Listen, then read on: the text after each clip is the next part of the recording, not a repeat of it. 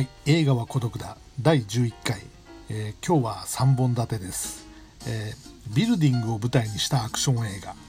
えーもう代表的なのは「ダイ・ハード」1作目ですけど、まあ、それに勝るとも劣らないものすごく面白い3本を揃えましたので、え紹介させてください。まず1本目はですね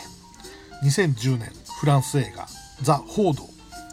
え監督はヤニック・ダーン。主演はクロード・ペロン。知らないですけどね。これどういう映画かと申しますとですね仲間をギャングに殺された刑事がいましてこの刑事男3人女1人のこの4人組の刑事が個人的にそのギャングに復讐するためにですね夜中車に乗ってそのギャングのいる廃墟のようなビルに向かうんですね、まあ、20階建てぐらいのちょっともう廃墟に近いようなビルにの上の方にそのギャングがいるんですけど、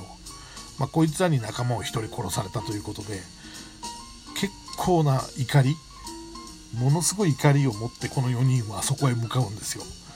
でしかもさすがフランス映画って感じなんですけどそのうちの女刑事の1人がですね、まあ、殺された刑事と不倫関係だったっていうねそういうストーリーもあるんですけど、まあ、それで行くんですね。そうすると、まあ、上の方にその黒人がボスのですねギャング団がいるんですけど、まあ、そこはもうほぼもうそのギャング団が住んでる人を追い出してるだっていう設定で、まあ、管理人ぐらいしかいないんですね。でどんどん上の方に行くんですけど奇襲をかけようと思ったら逆にそのギャング団に囚われてしまうと。その時な仲間の男の刑事1人も射殺されて、えー残った刑事男の刑事2人と女刑事1人がですねひざまずかされてですね、えー手を後ろに組まされて後ろからこう拳銃を突きつけられるっていう状況になるんですよ。でこの4人っていうのはあの私的な復讐で来たんで警察署は知らないわけですよね。でもあのこのギャング団っていうのはこの応援が来るんじゃないかってことで、えービビってるっていうかまあそれを聞き出そうとするんですけどそれをいいことにですね、まあ、こいつらは応援が来るぞみたいなことを匂わしてる時にですね最初に射殺されたあの刑事がですね、まあ突然ゾンビにあって生き返ってくるんですよ。この題名日本題名はザ・ホード狩猟の大群っていう題名でホードっていうのは大群という意味なんですね。で突然ゾンビになって生き返ってきましてですねまあなんだかんだで射殺するんですけどなんか外もすごいことになってるぞみたいなことでとりあえずあの休戦してみんなで屋上に行くんですよ。そうするともう夜の街がですねもう爆発が起きたり火事が起きたりしてすごいことになってまして。まあそれであの下を見るとゾンビがもうわんさが集まってきてるんですねこのビルに。それでこの状況を脱出するにはもう一時的休戦をして手を組むしかないということでこの刑事たちとギャング団は一時的に手を組んでですね共同でゾンビをやっつけながらこのビルを脱出していくっていう話です。まあすごいですよ、で2本目ね。2本目は「ザ・レイド」2011年。インドネシア映画、えー監督はギャレス・エヴァンス。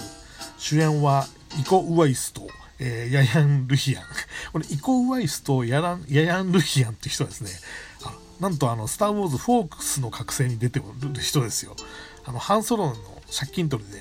あのファルコン号に来る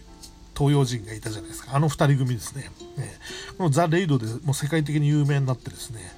いろんな映画に、まあ、出てますね。はい。でこのザ・レイドっていう映画はですねえっ、とまあスワットがですね、まあ、冒頭ねそのまあスワットが20人ぐらいでまあのビルの上に麻薬王が住んでると。でその麻薬王をもう逮捕するために奇襲をかけるんですね。これザ・レイド。レイドっていうのはいわゆる奇襲とかね侵入とか手入れっていう意味なんですけど。で冒頭ですねその車に乗ってバーッと行くんですね。それであの門番を撃ち殺してどんどんどんどん上の方に行くんです。でこのレイドのビルもちょっと廃墟っぽいビルで20階建てぐらいなんですかね。でこのレイドはとところどころねあの住んでる普通の一般人もこのビルに住んでるんですよ。で上の方にその麻薬王のボスがいてあの麻薬王のボスはですねあのこのスワットが入ってきたことを察知してあの全館放送をかけるんですね。で一般人もあのこのスワットをやっつけたらえー、もう一生タダでここに住まわしてやるからみたいなことを言って結局みんなが敵になってくるんですね。それであのスワットも、えー、何人か仲間を失いながらどんどん上に向かっていくっていう話でこの映画はとにかく銃撃戦ですか？銃撃戦もすごいんですけど東南アジアの武術のシュラットっていうのがあってですねこれを使うんですねみんなが。ですからあの銃撃戦プラス、えー、この武道武術の映画でそのシュラットっていうのがもうすごくですねスピードのある武術なんですよ。これも本当に見もので10年に1本のアクション映画と呼ばれましたね当時。はい。えー、次3本目ね、えー、ジャッジ・ドレッド、えー、2012年アメリカ映画。これねあの1995年にシルベスター・スタローンがやってるんですけどまああれもそんなにひどい映画ではなかったですけどあのこれはですねもうあのもっともっとハードなやつでで監督はピート・トラビス、えー、主演はカール・アーバン。カール・アーバンってあのスター・トレックでマッコイの役をやったりですねあのマイティ・ソーバトル・ロワイヤルであのアズカルアスカルドですかの万人のあの2代目の万人をやった人ですよね。でこのジャッジ・ドレッドっていうのはですねあのまあもともとアメコミなんですけどあの核戦争後のアメリカで、まあ、国の大半がもう砂漠になってるんですね。であの、進撃の巨人みたいなこう塀があってですね塀の外はもう砂漠なんですよで塀の中で汚染されてない地域の塀の中はものすごいビルがもう密集してですねあの人口が密集してる土地があるんですよ。そこはまあ今でいう東海岸のことをですねメガシティワンって言いまして8億人ぐらいそこの狭いところに住ガッと住んでるんですね。あの凝縮して。でそこはですねやっぱ犯罪が多発しまして1日の犯罪件数が1万件。でそれに対抗するために警察はですねあのジャッジというのを設けましてあのいわゆる警察官なんですけどそれは裁判官でもあり陪審員でもあり処刑人でもあるんですよ。ですからその場で判決を下してお前は死刑って言ってその場で撃ち殺したりする。そういうジャッジという警官がいるんですね、はい、でですねこのピーチツリーっていうもうねあの200階建てのすごいビルがあってもう7万人ぐらいそこで住んでるんですけど、まあ、その中でそのやっぱり上の階にですねあの麻薬王がいるんですね。ボスがね。でこれ今回のこのボスはあの女性なんですよ。えっ、とねレナ・ヘディっていう人がやっててあのテレビ版の「ターミネーター」のサラコナ役をやった人ですね。でママって呼ばれてるんですね。これね。とにかくラスボスがママっていう女性なんですね、はい。まあ、そそいつがですねあの裏切った部下をですねその殺したもんでその捜査に乗り出すんですよね。そのジャッジが。でその連れ上司から連れあの行く前にですねあの新人を連れてけと。あの金髪の女性のあの、まあ、ジャッジがいるんですけど、まあ、合格点に3点足りなかったと。だけどこの金髪のあのジャッジ女性はジャッジは超能力を持ってると。本当にあの壁の向こうにどんな人がいて何人いるかとか、まあ、考えてることが分かったりとかすごい能力を持ってるんですよ。で今日一日その君につけるからあのジャッジしてくれと。要はあの卒業するかどうかっていうね合格かどうか。でその今日一日だけじゃあそこの新人ルーキーをあのこの主役のカール・アーバン演じるジャッジにつけると。でこのバディがですねそこの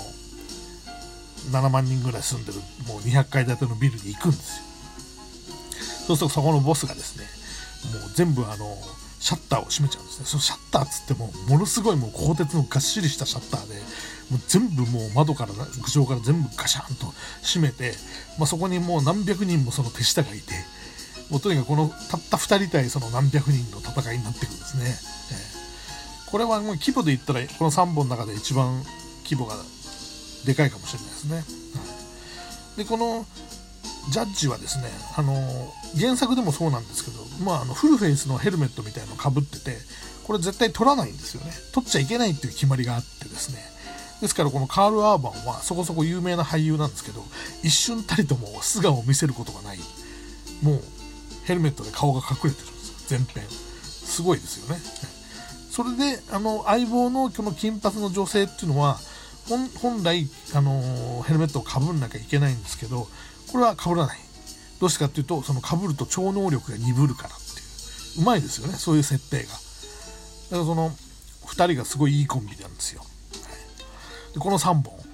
えー、最初のに紹介させていただきましたザ・ホードフランス映画これが2010年。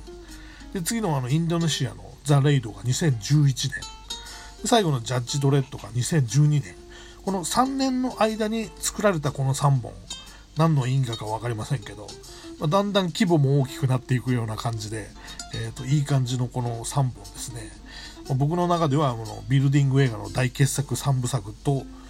え、思ってますね。ね